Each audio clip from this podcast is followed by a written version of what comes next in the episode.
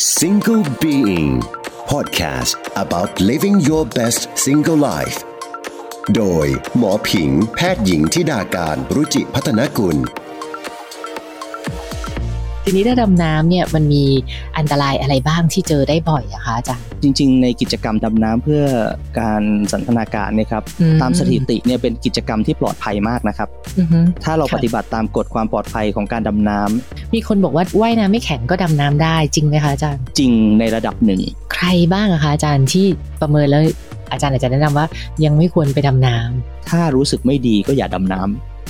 ไม่ว่าจะเป็นเรื่องจิตใจร่างกายอืมความอ่อนเพลีย ถ้าไม่พร้อมรู้สึกไม่ดีอย่าดดีที่อยู่เดียว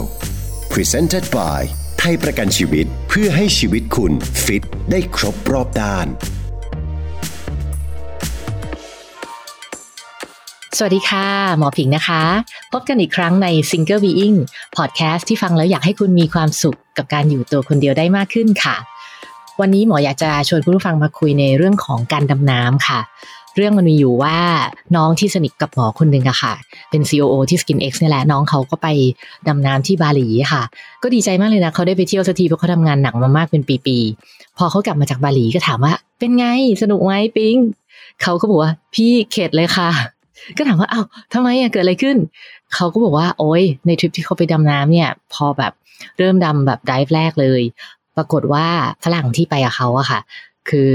ดำลงไปแล้วก็ heart attack ค่ะ arrest ลอยขึ้นมาแล้วก็มาช่วยกันแบบปั๊มปั๊มปั๊มต้องปั๊มกันอยู่นานจากเรือไปจนถึงฝั่งอะค่ะเขาก็เลยแบบไม่ได้ดำน้ำแล้วก็เครียดมาก เพราะว่าแบบมาเห็นคน arrest ต่อหน้าต่อตาอะไรอย่างเงี้ยค่ะเขาก็เลยรู้สึกว่าโหยเข็ดกับการดำน้ำไปเลยนะคะ ซึ่งจริง ๆ แล้วอะหมอเองก็ไม่ได้เข้าใจมากเพราะหมอก็ไม่ใช่คนดำน้ำ ไม่เคยคิดจะดำด้วยเพราะว่าแบบเอาจริง ๆ สารภาพค่ะว่ายน้ำยังไม่แข็งเลยดำน้ำคงไม่ไหวมั้ง แต่พอฟังแล้วก็รู้สึกว่าเออมันน่าสนใจเนาะว่าจริงๆแล้วอะการดำน้ำอะมันจะดำยังไงให้ปลอดภัยต่อสุขภาพ วันนี้ค่ะก็เลยอยากจะเชิญแพทย์ที่เชี่ยวชาญ ในด้านนี้แล้วก็เป็นนักดำน้ำจริง ๆ ด้วยเนี่ยมาคุยกันในวันนี้ค่ะ ก็วันนี้นะคะขอยินดีต้อนรับ นาวาเอกนายแพทย์กมลศักดิ์ต่างใจ แพทย์เวชศาสตร์ใต้น้ำและเวชศาสตร์ความดันสูง โรงพยาบาลสมิติเวชศรีนครินทร์ค่ะ สวัสดีค่ะ อาจารย์ำสวัสดีครับ อาจารย์ครับ ค่ะ อาจารย์คะก็จริงๆแล้วอย่างที่เกริ่นให้คุณผู้ฟังฟังนะคะว่ามันมีเรื่องราวมากเลยเกี่ยวกับการดำน้ำที่ทำให้รู้สึกสนใจขึ้นมานะคะ แต่ว่าจริง ๆ คือเป็นคนไม่มีความรู้เกี่ยวกับการดำน้ำเลยค่ะ อาจจะอยากให้อาจารย์ช่วยแนะนำหน่อยว่าการดำน้ำในปัจจุบันนี้จริงๆมันมีกี่แบบ แล้วก็แต่ละแบบมันอันตรายมากน้อยต่างกันยังไงบ้างอะคะ คือจริง ๆ แล้วการดำน้ำเนี่ยนะครับเราสามารถแบ่งออกได้เป็นหลาย ๆ แบบครับอือฮึเช่นดำเพื่อการสันทนาการดำเพื่อการทำงานในหลาย ๆ อุตสาหกรรมนะครับ อย่างเช่น การดำน้ำที่เป็นสิ่งก่อสร้างใต้น้ำหรือเกี่ยวกับเรื่องของการขุดเจาะน้ำมัน หรือท่าเรือออือฮึหรือดำเพื่อการศึกษาทางโบราณคดีอืมดำเพื่อการทดสอบทางวิทยาศาสตร์โอ้มีเยอะแยะมากมายเลยครับอืมซึ่งแต่ละแบบเนี่ยก็จะมีสภาวะแวดล้อมใต้น้ำเนี่ยที่มันจะต่างๆกันไปอือฮึอันตรายที่เกิดขึ้นก็จะขึ้นอยู่กับสภาวะแวดล้อมที่นักดำน้ำเหล่านั้นเจอครับ เช่น การดำน้ำที่มีความลึกมากๆ ต้องอยู่ใต้น้ำนานๆ หรือในบางที่ที่ไม่ใช่เขตที่เป็นเขต tropical อุณหภูมิน้ำที่หนาวเย็น ก็จะทำให้มันมีอันตรายมากขึ้นครับ แต่ตามปกติแล้วที่เราเห็นตาม social media ที่เป็นนักอือฮึดำน้ำใส่อุปกรณ์ดำน้ำสีสันสดใสค่ะทะเลธรรมชาติสวยงาม ดูปะการังค่ะกระโดดลงไปเป่าฟองอะไรประมาณเนี้ยครับสัตว์ทะเลน่ารักน่ารักอย่างเงี้ยจะเป็นอ่าฮะลักษณะของเราเรียกว่าการดำน้ำเพื่อการสันทนาการครับอ่าก็คือเป็นกีฬาอย่างหนึ่งเลยครับก็เป็นเหมือน activity sport อ่าฮะ diver อะไรประมาณอย่างนี้ครับผมอ่า ค่ะ อย่างการดำน้ำเพื่อการสันทนาการเนี่ย จริง ๆ แล้วจัดว่าเป็นกีฬาที่มันดีต่อสุขภาพไหมคะอาจารย์ ดีนะครับ เพราะว่าจริง ๆ การดำน้ำเนี่ยช่วยได้มากเรื่องของความผ่อนคลาย ได้อยู่กับตัวเองอือฮึได้อยู่กับลมหายใจของตัวเองใต้น้ำเพราะว่าอยู่ใต้น้ำแล้วเนี่ย ก็หายใจเข้าหายใจออก หายใจเข้าหายใจออกอืมเคยมีคนพูดกันเล่นๆเป็นนักเรียนที่มาเรียนกับอือฮึผมพอดีผมเป็นครูสอนดำน้ำด้วยอือฮึฝั่งผู้หญิงก็จะพูดเหมือนประมาณว่าดีจังเลยแฟนพามาดำน้ำส่วนฝั่งผู้ชายก็บอกว่าเป็นเวลาที่ดีมากเลย เพราะว่าได้อยู่ด้วยกันโดยที่ไม่ต้องได้ยินเสียงแฟนโจกโจกนะครับโจกโจกประมาณนั้น แต่จริง ๆ แล้วคือมันเป็นสิ่งที่ได้เห็นสิ่งสวยงามใต้น้ำครับอ่าแล้วก็บนผิวน้ำด้วยค่ะซึ่งในบางท่านเนี่ยเหมือนอย่างที่อาจารย์ผิงบอกว่า ต้องใช้แรงเยอะว่ายน้ำไม่เก่งจะดำน้ำได้ไหมอะไรเนี่ยอ่าฮะครูสอนดำน้ำครับจะเป็นคนที่ให้คำปรึกษาแล้วก็ให้การดูแล แล้วก็เลือกสถานที่การดเลือกสภาวะแวดล้อมในการดำให้เหมาะสมกับประสบการณ์ ความแข็งแรงของนักเรียนแล้วก็นักดำน้ำแต่ละคนครับ มีคนบอกว่าว่ายน้ำไม่แข็งก็ดำน้ำได้จริงไหมคะอาจารย์ จริงในระดับหนึ่ง คือหมายถึงว่าถ้าสมมุติว่าเราคิดว่าทะเลที่ condition มันดีๆ ทะเลเรียบเรียบ ว่ายน้ำได้ประมาณหนึ่งเนี่ย ก็ถือว่าโอเคแล้วคงไม่ต้องถึงขนาดแบบแบกกระสอบทรายว่ายน้ำข้ามเกาะอะไรอย่างเงี้ยคือไม่ต้องแข็งแกร่งถึงขนาดนั้น แต่ว่าการดำน้ำเพื่อการสันทนาการเนี่ยโดยจริง ๆ แล้วเนี่ยมันคือเพื่อความสนุก เพราะฉะนั้นเนี่ยก็จะมี physical ที่แข็งแรงในระดับหนึ่งมีสุขภาพที่แข็งแรงในระดับหนึ่งก็จะใช้ได้ แล้วที่เหลือเนี่ยเป็นการพิจารณาว่าเราเหมาะกับการดำ ที่เขาจะเรียกว่า dive site นะฮะก็คือ dive site ไหน ถ้าสมมติเป็น dive site ที่ลึกมากๆ น้ำแบบคลื่นลมแรงมากๆอย่างเงี้ย มันก็ไม่เหมาะที่เราจะไปดำแต่สมมติอย่างเป็นทะเลเรียบๆปะการังสวยๆก็เหมาะที่เราจะไปดำก็คือหลายท่านก็อาจจะเคยคิดคิดอยู่ว่าอยากจะไปดำแต่ก็กลัวอันตรายต่างๆ เพราะว่าแน่นอนบางคนก็อาจจะเคยได้ยินเกี่ยวกับเรื่องนู้นเรื่องนี้ อุบัติเหตุหรือคนที่แบบมีปัญหาเกิดขึ้นจากการดำน้ำนะคะ ส่วนตัวเห็นว่ากีฬาทุกประเภทมันก็มีโอกาสเกิดอุบัติเหตุ หรือว่าเกิดภาวะแทรกซ้อนได้หมดเนาะวิ่งเราก็ได้ยินข่าวอยู่บ่อย ๆ นะคะ ทีนี้ถ้าดำน้ำเนี่ยมันมีอันตรายอะไรบ้างที่เจอได้บ่อยอะคะอาจารย์ ก็จริง ๆ ในกิจกรรมดำน้ำเพื่อการสันทนาการเนี่ยครับหรือว่าเรา recreational diving เนี่ยหรือว่าถ้าในตามโรงเรียนดำน้ำเราจะเรียกว่า fun dive ตามสถิติเนี่ยเป็นกิจกรรมที่ปลอดภัยมากนะครับถ้าเราปฏิบัติตามกฎความปลอดภัยของการดำน้ำ ซึ่งกฎการปลอดภัยต่างๆ ของการดำน้ำเนี่ยเราจะได้เรียนกับครูสอนดำน้ำจากองค์กรที่มีมาตรฐานแต่ถึงยังไงก็แล้วแต่โอกาสที่มันบอกว่าเกิดน้อยเนี่ย แต่ว่าก็สามารถเกิดขึ้นได้ ก็จะขอยกสักสองถึงสามตัวอย่างที่เป็นภาวะที่ไม่พึงประสงค์ที่เราอาจจะเจอได้ครับ ในการดำน้ำอันแรกสุดเลยคือเรื่องปวดหูปวดหูหรือว่าเราเรียกว่า ear squeeze เนี่ยฮะเจอได้เยอะที่สุดเลย เพราะว่าคุณสมบัติ ตามธรรมชาติระหว่างแก๊สกับความดันเนี่ยมันก็คือว่าเมื่อความดันมันสูงขึ้นปริมาตรของก๊าซเนี่ยก็จะถูกบีบให้ลดลง ถ้าแบบฟิสิกส์มอปลายที่ยังคุ้นๆกันอยู่ก็คือกฎของบอยล์อะครับ ก็คือความดันเพิ่มปริมาตรก็จะลด ทีนี้ในร่างกายเรามีโพรงอากาศอยู่หลาย ๆ ที่ อย่างเช่น อันที่เอฟเฟกอันแรกสุดเลยก็คือหูชั้นกลาง เพราะว่าหูชั้นกลางนี่มีเป็นลักษณะเป็นโพรงอากาศที่มีท่อปรับแรงดันต่อลงมาที่คอเราเรียกว่าท่อยูสเตเชียนถ้าท่อนี้ปรับแรงดันได้ตามปกติเนี่ยก็จะไม่มีอาการปวดหู สามารถดำน้ำได้อย่างมีความสุข แต่ถ้าท่อปรับแรงดันนี้ทำงานไม่ได้ มันก็จะมีการยืดตัวของเยื่อแก้วหู เนื่องจากปริมาตรอากาศในหูเนี่ยมันหดตัวลง ก็จะปวดหูจากการที่เยื่อแก้วหูเนี่ยมันตึงตัวได้ครับคล้ายๆ กับเวลาที่เครื่องบินเรากำลังจะลงนะครับ ก็จะมีอาการได้ใช่ไหมใช่ก็จะมีอาการลักษณะคล้ายๆ หูอื้อแบบนั้น แต่ที่มันต่างกันก็คือ แรงดันของน้ำเนี่ย เพียงแค่สิบเมตร มันเพิ่มขึ้นอีกหนึ่งบรรยากาศ เพราะฉะนั้นเนี่ยมันเปลี่ยนเร็วมาก อย่างแบบเพื่อนบางคนที่เขาแบบแค่ขึ้นลงเครื่องบินก็ปวดผูมากๆแล้วอะไรเงี้ยค่ะ อย่างนี้ถ้าไปดำน้ำก็มีโอกาสที่จะเกิดปัญหานี้แน่นอนเลยใช่ไหมอาจารย์ ใช่ครับก็คือต้องใช้เทคนิควาลซาว่าครับก็คือปิด ปากปิดจมูกแล้วค่อยๆเป่าลมออกทางจมูก เพื่อที่จะให้หูชั้นกลางเนี่ยมันเคลียร์ได้ แต่ตามปกติแล้วเนี่ยยังไงก็แล้วแต่คือเคลียร์ได้ทุกคนเพียงแต่ว่าความชำนาญในการเคลียร์เนี่ยอาจจะแตกต่างกันไป อย่างเช่นผมดำน้ำมานานแล้วผมก็ยังต้องเอามือบีบจมูก ในขณะที่บางคนเนี่ยเขาเพียงแค่ขยับกรามกึกกึกซ้ายขวา หูเขาเคลียร์ละมันเป็นลักษณะที่แตกต่างกันในแต่ละบุคคล แต่ทุกคนทำได้ เพียงแต่ว่าจะใช้เวลานาน แล้วก็ฝึกจนชำนาญเนี่ย อันนี้อาจจะแตกต่างกันไปในแต่ละบุคคลครับก็แสดงว่าปัญหาเนี้ยเจอได้บ่อยแต่ไม่ได้อันตราย ทุกคนเนี่ยสามารถที่จะแก้ไขเคลียร์ได้ด้วยเทคนิคที่ถูกต้องใช่ไหมคะครับ แล้วก็ถ้าสมมุติว่ามันเคลียร์ไม่ได้จริง ๆ เราก็จะใช้คำว่า abort dive คืออย่าดำเลยเพราะดำแล้วมันก็ปวดหูเปล่าปวดหูก็เลิกเถอะใช่ครับปวดหูก็เลิกขึ้นมาแบบนั่งชมทะเล ดูคลื่นดูลมไปดีกว่า อืมโอเค แล้วภาวะอื่นที่อาจจะอันตรายยิ่งไปกว่าเรื่องของอาการปวดหูล่ะคะอาจารย์ ก็ถ้าเรามองว่ากลับกัน เมื่อกี้เราดำน้ำลงไปแรงดันเพิ่มขึ้นปริมาตรอากาศลด ทีนี้เปลี่ยนกันใหม่เวลาที่ถ้าเราอยู่ใต้น้ำอุปกรณ์ที่เราใช้ดำน้ำแบบสกูบ้าเนี่ย มันจะมีอากาศที่เราใช้หายใจได้ตลอดเวลาจากถัง มันเป็นอากาศนะครับส่วนใหญ่บางคนอาจจะชอบติด พูดว่าถังออกซิเจน การดำน้ำแบบสันทนาการหรือฟันไดฟ์เนี่ยเราใช้อากาศเป็นหลัก ทีนี้ถ้าสมมติว่าเราขึ้นมาจากใต้น้ำโดยที่เราหายใจเป็นปกติไม่กลั้นหายใจ เวลาที่เราดำขึ้นมาเนี่ยจากความลึกขึ้นมาสู่ผิวน้ำเนี่ย ปริมาตรอากาศที่มันขยายตัวเนี่ยจากความดันที่มันลดลงเนี่ย ก็จะไม่เป็นอันตราย แต่ถ้าเกิดว่ามีการกั้นหายใจ ปริมาตรอากาศที่มันขยายตัวอยู่ในถุงลม มันไม่สามารถระบายออกได้เนี่ย ก็จะทำให้ไอ้ถุงลมในปอดเล็ก ๆ เนี่ยมันฉีกขาด พอฉีกขาดปุ๊บก็จะมีฟองอากาศหลุดเข้าไปในเส้นเลือดได้ครับ โอ้อันนี้อันตรายใช่พอฟองอากาศหลุดเข้าไปในเส้นเลือด มันก็จะไปอุดตามเส้นเลือดค่ะ ที่ไปเลี้ยงอวัยวะนั้นๆ เกิดเป็นภาวะรุนแรงทำให้พิการหรือเสียชีวิตได้ โอ้ค่ะครับอืมอืมแล้วเราจะป้องกันภาวะนี้ยังไงได้ไหมคะอาจารย์ วิธีป้องกันมันง่ายมากเลยครับ ก็คือ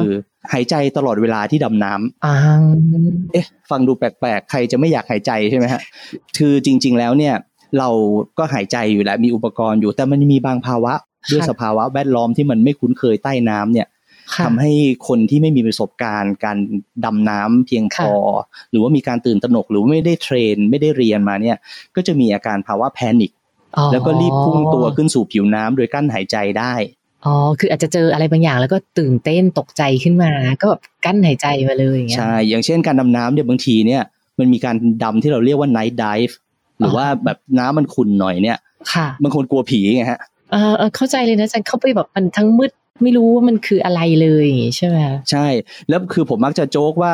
เวลาไปดำน้ำแล้วคุณบางคนกลัวผี แล้วพอไปใต้น้ำไม่ใช่ผีธรรมดาเป็นผีทะเลอีกโอ้โหยิ่งน่าตกใจใหญ่เลยอะไรอย่างเงี้ย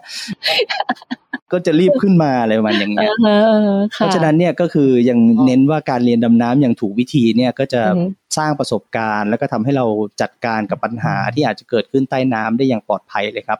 คือ keyword หลักๆเนี่ยเวลาที่เราดำน้ำเนี่ยเราจะมี keyword อยู่สามคำคือ stop think and act ก็คือหยุดคิดแล้วค่อยทำ มันต้องมีสติมากๆเลยค่ะอาจารย์การดำน้ำเนี่ย ก็ส่วนหนึ่งครับมันเหมือนลักษณะคล้ายๆว่าเราตอนหัดขับรถใหม่ๆอะครับอ่าใช่ ถ้าเรา panic แล้วไปแบบกดเบรกกลายเป็นกดคันเร่งอะไรใช่ไหมคันเร่งไฟเลี้ยวไฟหน้าไฟหลังบอกฝนตกเปิดปัดน้ำฝนอะไรคือมันยุ่งไปหมด แต่พอมันค่อยๆ ฝึกให้ประสบการณ์ มันคุ้นเคยไปเรื่อยๆเนี่ยมันก็จะทำให้สามารถที่จะ คุมได้ดีขึ้น ใช่ควบคุมได้ดีขึ้นครับผมค่ะ แล้วก็จริงๆ นอกจากที่อาจารย์เล่าอะเคยได้ยินอีกอันหนึ่งด้วยว่าแบบมันจะมีเรื่องของโรคน้ำหนีบหรือเปล่าคะอาจารย์ ใช่ครับ ภาวะไม่พึงประสงค์อีกอันหนึ่งเนี่ยที่สเปซิฟิกคือมันจำเพาะกับการดำน้ำเลยเนี่ยก็คือโรคน้ำหนีบ ปัญหาของโรคน้ำหนีบเนี่ยคือเป็นโรคที่เกิดจากฟองก๊าซไนโตรเจนเนี่ยที่มันก่อตัวขึ้นในร่างกายนักดำน้ำเนี่ยหลังจากที่ดำน้ำ ซึ่งฟองแก๊สพวกนี้ก็จะไปเบียดอวัยวะต่างๆทำให้เกิดอาการผิดปกติขึ้นมา ก็จะเกิดในการดำน้ำที่ลึกเกินไปนานเกินไปขึ้นมาเร็วเกินไปครับ ซึ่งตรงนี้การเกิดฟองไนโตรเจนเนี่ยขออธิบายเพิ่มเติมนิดนึงก็คือ ความสัมพันธ์ระหว่างคุณสมบัติของก๊าซกับแรงดันอีกอย่างหนึ่งเนี่ยนอกจากที่จะทำให้เกิดปริมาตรที่เปลี่ยนแปลงไปทั้งขึ้นทั้งลงตามที่ยกตัวอย่างเมื่อสักครู่แล้วเนี่ย ความดันที่สูงขึ้นเนี่ยมันยังสามารถผลักโมเลกุลของก๊าซให้ละลายลงไปในของเหลวได้มากขึ้น ยกตัวอย่างง่ายๆครับ เช่นน้ำอัดลม คือวิธีการผลิตน้ำอัดลมเนี่ยเขาก็เอาก๊าซคาร์บอนไดออกไซด์เนี่ยมาเพิ่มแรงดัน เพื่อให้ละลายไปยังน้ำหวาน แล้วก็ปิดฝา ซึ่งก๊าซก็จะละลายอยู่ในน้ำหวานนะฮะไม่เห็นฟอง ต่อเมื่อพอเราพยายามจะเปิดฝาขวด แรงดันลดลงเราก็จะเห็นก๊าซค่อยๆผุดออกมา ยิ่งถ้าเราเขย่าขวดเปิดฝาก็จะเห็นมันเป็นฟองเลยใช่ไหมครับ เป็นฟองฟู่ขึ้นมาเลย ซึ่งเราใช้อากาศที่ประกอบด้วยออกซิเจน และไนโตรเจนในการดำน้ำเนี่ย ร่างกายเราใช้ออกซิเจนในการเผาผลาญดำรงชีวิตเซลล์เอาไปใช้ได้ แต่ในขณะเดียวกันไนโตรเจนเนี่ยไม่ได้ถูกใช้ในกระบวนการเผาผลาญซึ่งเราก็จะเรียกลักษณะเนี้ยก๊าซนี้เรียกว่าก๊าซเฉื่อยหรือ inert gas ในการดำน้ำพอเราไปดำที่ลึกแรงดันรอบตัวสูงขึ้น ลักษณะเดียวกันไนโตรเจนก็จะถูกผลักให้ละลายลงไปในร่างกายได้มากขึ้นนี้ปัจจัยการละลายมันก็จะขึ้นอยู่กับความลึกและเวลายิ่งลึกมาก เวลายิ่งมาก การละลายก็จะยิ่งมากขึ้น พอเราดำขึ้นมาจากความลึกใช่ไหมครับ ถ้าปริมาณไนโตรเจนมันไม่มากเกินไป แล้วก็แรงดันรอบตัวเราลดลงด้วยอัตราเหมาะสมฟองไนโตรเจนมันก็จะไม่ผุดขึ้นมา แต่ถ้าสมมุติว่าเราอยู่ลึกไปนานไปขึ้นมาเร็วไป มันก็ผุดขึ้นมาเป็นฟอง ซึ่งฟองพวกนี้จะไปมีผลกับอวัยวะต่างๆ ก็คือไปกดอวัยวะไปอุดตันโดยตรง หรือไปกระตุ้นปฏิกิริยาการอักเสบของร่างกายได้ครับ อืม แล้วเราจะป้องกันการเกิดภาวะนี้ได้ยังไงอะคะอาจารย์ ก็ลักษณะคล้ายกันก็คือ การเรียนดำน้ำเนี่ยจะมีส่วนหนึ่งซึ่งจะต้องไปเรียนรู้ถึงวิธีการใช้ตารางการดำน้ำเนื่องจากปัจจัยมันคือความลึกความนานใช่ไหมครับ แล้วก็อัตราการดำขึ้น เพราะฉะนั้นตารางการดำน้ำเนี่ยจะเป็นตัวที่จะระบุได้ว่าที่ความลึกนี้เราอยู่ได้นานเท่านี้ แล้วก็ต้องขึ้นมาแล้ว แล้วก็จะต้องรู้เรื่องข้อห้ามหลังการบินด้วย เพราะว่าหลังจากที่เราดำน้ำขึ้นมาเนี่ยยังมีไนโตรเจนในร่างกาย ถ้าเราขึ้นเครื่องบินไปอยู่ในที่ที่ความกดอากาศต่ำลง มันก็จะกลายเป็นฟองได้อืก็กลับเลยยังไม่ได้ต้องปาร์ตี้ก่อนใช่ไหมอาจารย์ ใช่ครับ ใช่ประมาณนั้น อยู่สักวันหนึ่งอะไรประมาณนี้ แต่ว่าจริง ๆ แล้วฟังดูเหมือนแบบโอ้โหต้องเปิดตารางอะไรยุ่งยากจริงๆมันมีคอมพิวเตอร์แหละครับเดี๋ยวนี้คอมพิวเตอร์มันมอนิเตอร์ให้หมดทุกอย่าง เพียงแต่ว่าการรู้ตารางเนี่ยเป็นการเรียนรู้ basic เพื่อที่จะให้เข้าใจพื้นฐานที่จะวางแผนการดำน้ำได้อย่างปลอดภัยต่อไปครับผมฟังดูเป็นกีฬาที่ต้องมีวินัยพอสมควรเลยใช่ไหมคะอาจารย์ครับก็เปรียบเทียบการจราจรเหมือนกันก็คือว่าเราจะขับรถได้อย่างมีความสุขปลอดภัย แล้วก็ ไม่อารมณ์เสียก็คือถ้าเราทำตามกฎใช่ถ้าเขาลงกฎครับผมค่ะ ซึ่งจริง ๆ เข้าใจว่าการดำน้ำก็คงเหมือนเหมือนกับกีฬาประเภทอื่นที่น่าจะต้องมีการตรวจสุขภาพตรวจสมรรถภาพความฟิต ก่อนที่จะเล่นกีฬานั้นๆ เหมือนกันไหมคะอาจารย์ ก็เอาจริง ๆ ในเมืองไทยเนี่ยการดำน้ำเพื่อการสันทนาการเนี่ยยังไม่มีกฎหมายที่จะต้องตรวจสุขภาพก่อนการดำเหมือนกับกลุ่มคนที่ดำน้ำในการทำงานครับ แต่ว่าในทางปฏิบัติเนี่ย โรงเรียนดำน้ำเนี่ยก็จะให้นักเรียนดำน้ำหรือนักดำน้ำที่จะไปดำกับเขาเนี่ยทำแบบสอบถามทางสุขภาพครับ เพื่อที่จะประเมินภาวะสุขภาพที่อาจจะเป็นข้อห้ามต่อการดำน้ำทีนี้ภาวะที่เราจะให้ความสำคัญก็มีภาวะที่มีความเสี่ยงต่อการที่จะทำให้เกิดโรคที่ได้เรียนไปเมื่อสักครู่เนี่ยครับทีนี้ถ้าเกิดว่าทำแบบสอบถามแล้วแล้วมีภาวะความเสี่ยงครูสอนดำน้ำหรือไดฟ์ลีดเดอร์เนี่ยก็จะแนะนำให้มาพบแพทย์เพื่อประเมินสุขภาพต่อไป แพทย์ก็จะทำการซักประวัติตรวจร่างกายส่งตัวทางห้องปฏิบัติการที่จำเป็นอย่างเงี้ยครับเพื่อที่จะให้ได้ข้อมูลมาประเมินนักดำน้ำต่อไป ทีนี้ในส่วนของสุขภาพก็มันก็เหมือนกับทุกๆกีฬา อย่างเช่นที่จานปิงเมื่อกี้เล่าให้ท่านผู้ฟังได้ฟังว่ามีเรื่องของ heart attack ลักษณะเดียวกันก็จะเป็นลักษณะของการตรวจว่าเขามีความเสี่ยงไหมหรืออะไรอย่างหนักต่อไป แล้วก็มีโรคที่อาจจะเสี่ยงกับภาวะนี้ไปอยู่กลางทะเลออกแรงมากหน่อย จะมีปัญหาอะไรไหมเราก็จะประเมินกันในลักษณะนี้ครับผม อืมซึ่งใครบ้างอะคะอาจารย์ที่ประเมินแล้วอาจารย์อาจจะแนะนำว่า ยังไม่ควรไปดำน้ำก็เอาจริง ๆ เลยเนี่ยมันค่อนข้างกว้าง แต่ว่าจริง ๆ การดำน้ำเพื่อการสันทนาการอย่างที่กล่าวไปตั้งแต่ต้นแล้วคือเป็นกิจกรรมเพื่อความสุขและความสนุกนะครับ เพราะฉะนั้นคำแนะนำที่ง่ายที่สุดก็คือ ถ้ารู้สึกไม่ดีก็อย่าดำน้ำไม่ว่าจะเป็นเรื่องจิตใจร่างกาย ความอ่อนเพลียหรือสภาวะแวดล้อมภูมิอากาศคลื่นลมอะไรที่เราไม่ชินนะครับ ก็คือถ้าไม่พร้อมรู้สึกไม่ดีอย่าดำซึ่งแนวคิดเนี้ยจะเป็นการปิดประตูบานแรกของโอกาสการเกิดอุบัติเหตุเลย จากสภาวะความไม่พร้อมทีนี้เนี่ยในส่วนของที่จะเจาะลงไปว่าแล้วภาวะไหนล่ะที่จะเจาะลงไปเป็นพิเศษไหม ผมก็จะยกตัวอย่างเช่น องค์กรดำน้ำเนี่ยจะมีข้อกำหนดทางการแพทย์บางอย่างที่ไม่อนุญาตให้ดำน้ำแน่ๆ เช่นตั้งท้อง หรือว่าเด็กอายุต่ำกว่า 12 ปีหรือโรคทางการแพทย์บางอย่างที่อาจจะทำให้หมดสติเฉียบพลันใต้น้ำอย่างเช่น ถ้าเป็นโรคลมชักที่ควบคุมไม่ได้แบบเนี้ยถ้าอยู่บนบก ชักอยู่บนบกก็ล้มหัวแตกอะไรกันไป แต่ใช่ แต่ถ้าไปชักใต้น้ำปุ๊บเนี่ยมันโอกาสจมน้ำสูงมากครับ หรือหลังผ่าตัดบางอย่างอะไรประมาณอย่างเงี้ย ซึ่งแบบสอบถามที่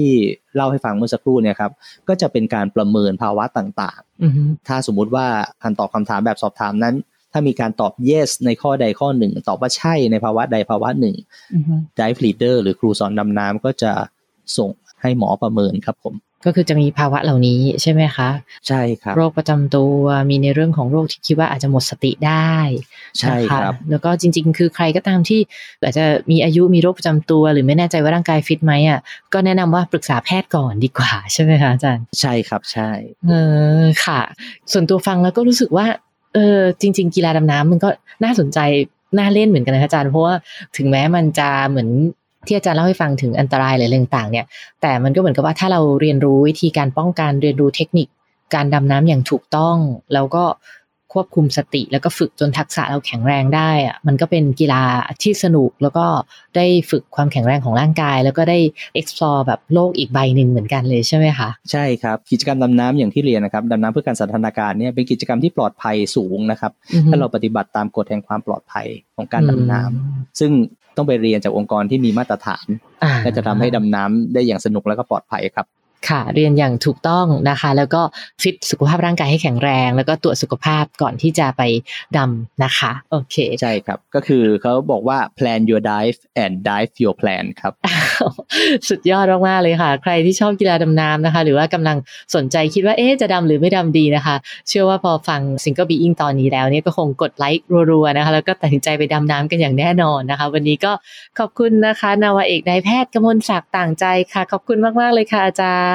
ขอบคุณที่ให้เกียรติครับ ขอบคุณครับ ค่ะ สวัสดีค่ะ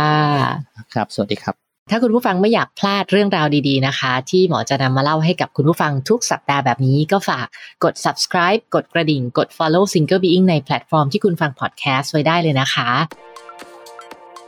สำหรับวันนี้หมดเวลาแล้วนะคะ เดี๋ยวหมอจะไปนั่งคิดต่อว่าจะไปเรียนดำน้ำดีไหม ขอบคุณค่ะที่เปิดฟังพอดแคสต์ EP นี้ ขอบคุณที่ให้รักดูแลชีวิตไปด้วยกันนะคะ สวัสดีค่ะ Single Being Podcast about living your best single life โดย หมอผิง แพทย์หญิงทิดาการรุจิพัฒนกุล ดีที่อยู่เดียว Presented by ให้รักดูแลชีวิต ไทยประกันชีวิต